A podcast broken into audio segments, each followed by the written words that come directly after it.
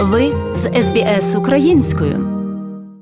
128 днів Україна протистоїть повномасштабному російському вторгненню. З них 115 днів Україна одночасно прямувала до набуття статусу кандидата у Європейському Союзі. Шлях держави до повного членства в ЄС не повинен займати роки чи десятиліття. Про це у виступі перед Верховною Радою України заявив президент Володимир Зеленський. Після промови глава держави із прем'єр-міністром Денисом Шмигалем та головою Верховної Ради Русланом Стефанчуком підписали спільну заяву про досягнення повноцінного членства у Євросоюзі. До засідання парламенту також долучилася онлайн голова Єврокомісії Урсула фон дер Ляєн. Говорить Володимир Зеленський. Набуття членства в Європейському Союзі це не тільки геополітика чи реалізація політичних прагнень, це конкретні переваги, які приносять користь життю кожної людини в Україні, кожної компанії,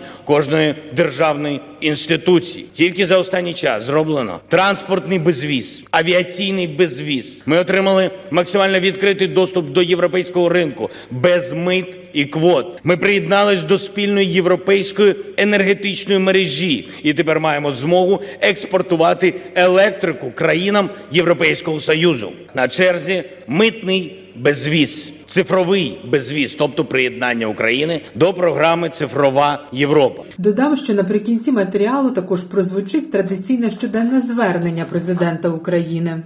Російська армія знову атакувала цивільних ракетами. Нині жертв ще більше. Ракети поцілили у багатоквартирний житловий будинок та бази відпочинку селища Сергіївка на Одещині у Білгород-Дністровському районі. Унаслідок ракетного обстрілу майже повністю зруйновано дев'ятиповерховий будинок. За попередніми даними, 19 людей загинули. Серед них дитина травмовано понад три десятки людей. Як підтвердив речник оперативного штабу обласної військової адміністрації Одещини Сергій Братчук, це цивільне селище і жодних військових об'єктів там немає. Суто мирне містечко, і так що говоримо про базу відпочинку, що приїздили люди, відпочивали, набиралися здоров'я, і і це містечко процвітало до до війни. Але сьогодні бачимо, що війна завітала і сюди, і такими руйнуваннями, такою страшною смертю. І оця ціл, цілеспрямована терористична атака. Зрозуміло, вбити побільше мирних українців, е, всіх інших намагатися залякати. Ворог вдарив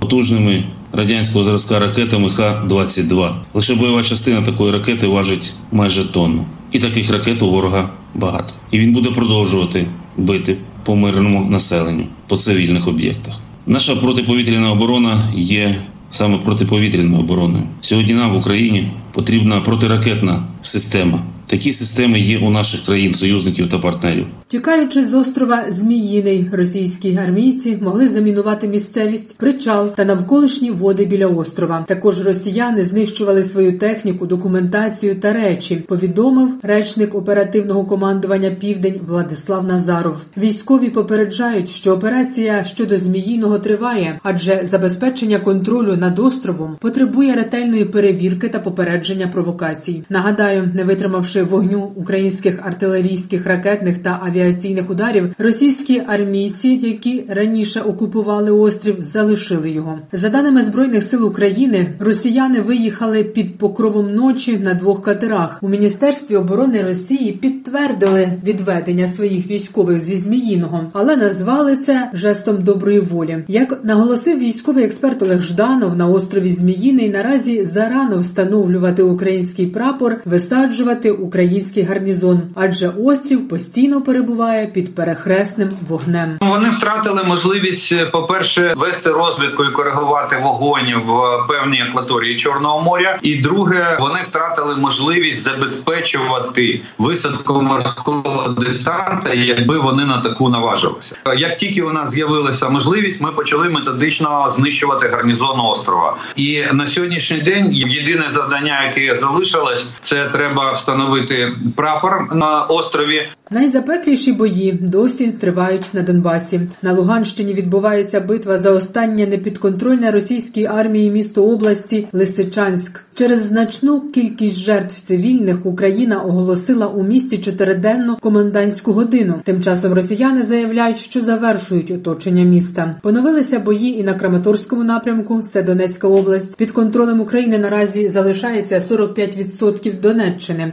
Повідомив голова Донецької обласної військової адміністрації Павло Кириленко. Він повідомив, що на підконтрольній Україні території проживає близько 340 тисяч людей. За минулу добу російські армійці вбили чотирьох мирних мешканців Донеччини. Ще 18 дістали поранення. Все частіше в Україні говорять про можливе поновлення наступу з білоруського кордону. Сьогодні Олександр Лукашенко закликав у своєму зверненні об'єднуватися із союзною державою, очевидно маючи на увазі Росію та Білорусь, усі пострадянського простору. Бо на його думку, інакше цим країнам загрожує втрата суверенітету. Очевидно, це мала бути погроза. Однак в Україні цю заяву сприйняли як крик відчаю білоруського керівника, який повністю перебуває в тисках Путіна. Загроза наступу на Україну Білорусі зберігається, адже на території сусідньої держави відбувається певна підготовка. Про це розповів полковник запасу збройних сил України Сергій Грабовський. За його словами, поки що немає такого угруповання сил, яке потрібне для наступу. А от створення системи протиповітряної оборони у Білорусі на кордоні з Україною має насторожувати, адже швидше за все це свідчить про підготовку до нанесення масованих ударів з повітря, каже Грабовський. Насамперед, ракетні атаки зі сторони Білорусі можуть загрожувати залізничним вузлам Ковеля, Сарн, Коростеня, а також цивільним об'єктам.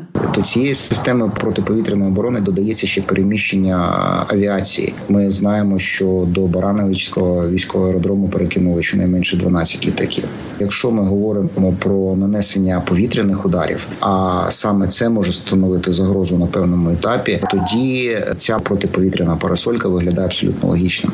Противник буде намагатися наносити удари в такий спосіб, щоб не наражати на небезпеку свої літаки. І для цього тоді ця парасолька має сенс. Ми маємо досить потужну систему тактичних систем протиповітряної оборони, і противник, знаючи, чого вартують спроби прорватися в наш повітряний простір, прикритий цими засобами, він буде наносити удари по цілях, намагаючись не зайти в повітряний простір в зону ураження наших засобів ППО, і це буде становити велику проблему власне для мирного населення. Близько 20 тисяч кримінальних справ щодо злочинів, скоєних російськими військовими, відкрили українські правоохоронці. Йдеться про злочини відносно мирного населення та інфраструктури. Повідомила про це заступниця міністра внутрішніх справ України Катерина Павліченко. Підрозділи поліції будуть фіксувати всі воєнні злочини, бо вони не мають терміну давності. Додала посадовиця. Всі матеріали будуть передані до міжнародного трибуналу як доказ звірств, які вчиняють російські військові на території України. Під час вторгнення в Україну окупанти знущаються над місцевим населенням на тимчасово окупованих територіях, обстрілюють, руйнують ключові об'єкти інфраструктури, масово атакують ракетами та артилерією житлові райони українських міст, містечок, селищ і навіть маленьких сіл.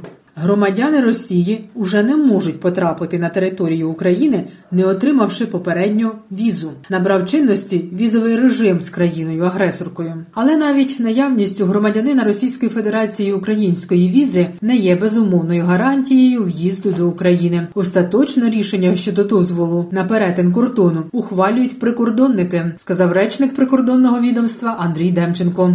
Зазначу, що вони мають не лише мати візу, а також відповідати іншим умовам в'їзду, що передбачено законодавством України для перетину кордону іноземцями. Власне має бути належний паспортний документ. Також відносно осіб не має бути заборони на в'їзд в Україну. Крім того, вони мають підтвердити знову ж таки мету своєї подорожі, а також мати належне фінансове забезпечення. І Державна прикордонна служба, і інші правоохоронні органи через наші інформаційні системи разом з міністерством закордонних справ обов'язково перевірятимуть всіх громадян Російської Федерації на моменті спроби їх отримати візу, чи не становлять вони загроз нашій країні. Росія знищує Україну. Про це нагадав світові чемпіон світу за версіями WBA, WBO, IBF та IBO у надважкій вазі Олександр Усик у Лондоні після прес-конференції, присвяченій бою з Ентоні Джошуа. Бій реванш між Усиком і Джошуа відбудеться 20 серпня у Саудівській Аравії. Додам Усик не зазнав жодної поразки поразки у професійній кар'єрі. На його рахунку 19 перемог у 19 боях. Олександр Усик заявив, що одразу після бою повернеться в Україну. Російська Федерація бомбить мою країну, руйнує мирні будинки, де живуть люди, не як у воєнну інфраструктуру, а місто, торгові центри, лікарні. Далі щоденне звернення президента України Володимира Зеленського за підсумками 128-го дня війни Росії проти України. Українці, українки. В Одеській області продовжується розбір завалів після російського ракетного удару по Сергіївці.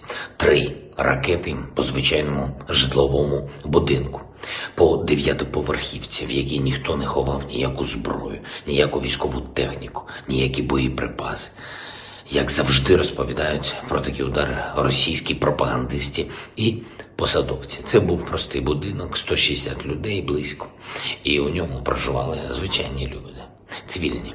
Зруйнована цим ударом також і база відпочинку, абсолютно типовий для приморської території. Я наголошую, це свідомий, цілеспрямований російський терор, а не якісь там помилки чи випадкове влучання ракет. Вбиті чотири людини з однієї родини. Убитий хлопець 12 років. Звали Дмитро. А цей час всього у списку загиблих 21 людина, близько 40 поранені. Цифри змінювалися і змінюються. Увесь день, на жаль, кількість загиблих зростає. Одночасно з ракетами по Сергіївці були запущені ракети по Затоці. Одразу 12 ракет вдарили по Миколаєву, по різних об'єктах у місті. Лише за одну ніч і ранок мої співчуття всім рідним, всім близьким, чиї життя були забрані такими ударами. Я особливо вдячний сьогодні Сполученим Штатам Америки, особисто Байдену, за оголошений саме сьогодні новий пакет підтримки для України, який включає дуже потужні системи НАСАМС, зенітний ракетний комплекс, який суттєво посилить нашу протиповітряну оборону. Ми багато працювали заради такого постачання. Загалом цей пакет важить 820 мільйонів доларів, і окрім НАСАМС, містить також боєприпаси для артилерії та радари. Не менш активно домовляємось і про іншу нову зброю від партнерів для Донбасу. Для Харківської області, для півдня України це потрібно. Робимо все, щоб зламати перевагу окупантів. Сьогодні з візитом у Київ був прем'єр-міністр Норвегії. Обговорили з ним подальшу оборонну підтримку України, посилення санкцій проти Росії. Норвегія вже надала нам вагому підтримку, але буде ще додатковий пакет обсягом 1 мільярд євро. Дуже дякуємо. Не забудемо. Сформували спеціальну групу з питань міжнародних безпекових гарантій для України. Групу очолить Андерс Расмусен, екс-генсек НАТО. Він сьогодні прибув в Київ. Керівник мого офісу Андрій Єрмак також буде з ним працювати. До складу групи увійшли впливові діячі з різних демократичних країн світу: Австралії, США, Швеції, Великої Британії, Німеччини, Польщі, Франції, Італії і, звичайно, України. Головне завдання. Групи розробити формат безпекових гарантій для нашої держави, які працюватимуть довгостроково і реально, реально, щоб не було жодних майбутніх агресій. Збільшуємо зовнішньополітичні зв'язки України з Латинською Америкою. Провів переговори з лідерами Аргентини і Чилі. Інтереси України будуть представлені всюди, всюди у світі. Попри війну, попри всі загрози, ми не припиняємо наш рух до Євросоюзу. Сьогодні в Верховній Раді я підписав разом зі спікером та нашим прем'єр-міністром заяву щодо європейської інтеграції. Ми зафіксували цим документом, що починаємо рухатись від статусу кандидата до повноправного членства. Я вдячний пані президенці Європейської комісії Урсулі фон дер Ляєн, яка сьогодні у своєму зверненні до Верховної Ради висловила чітку підтримку України.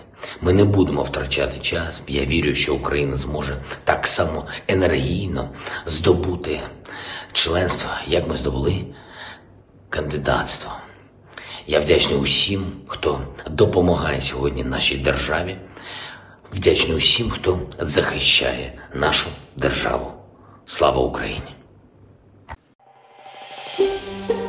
Хочете почути більше подібних історій? Слухайте в Apple Podcast, Google Podcast, Spotify або будь-якому іншому місці.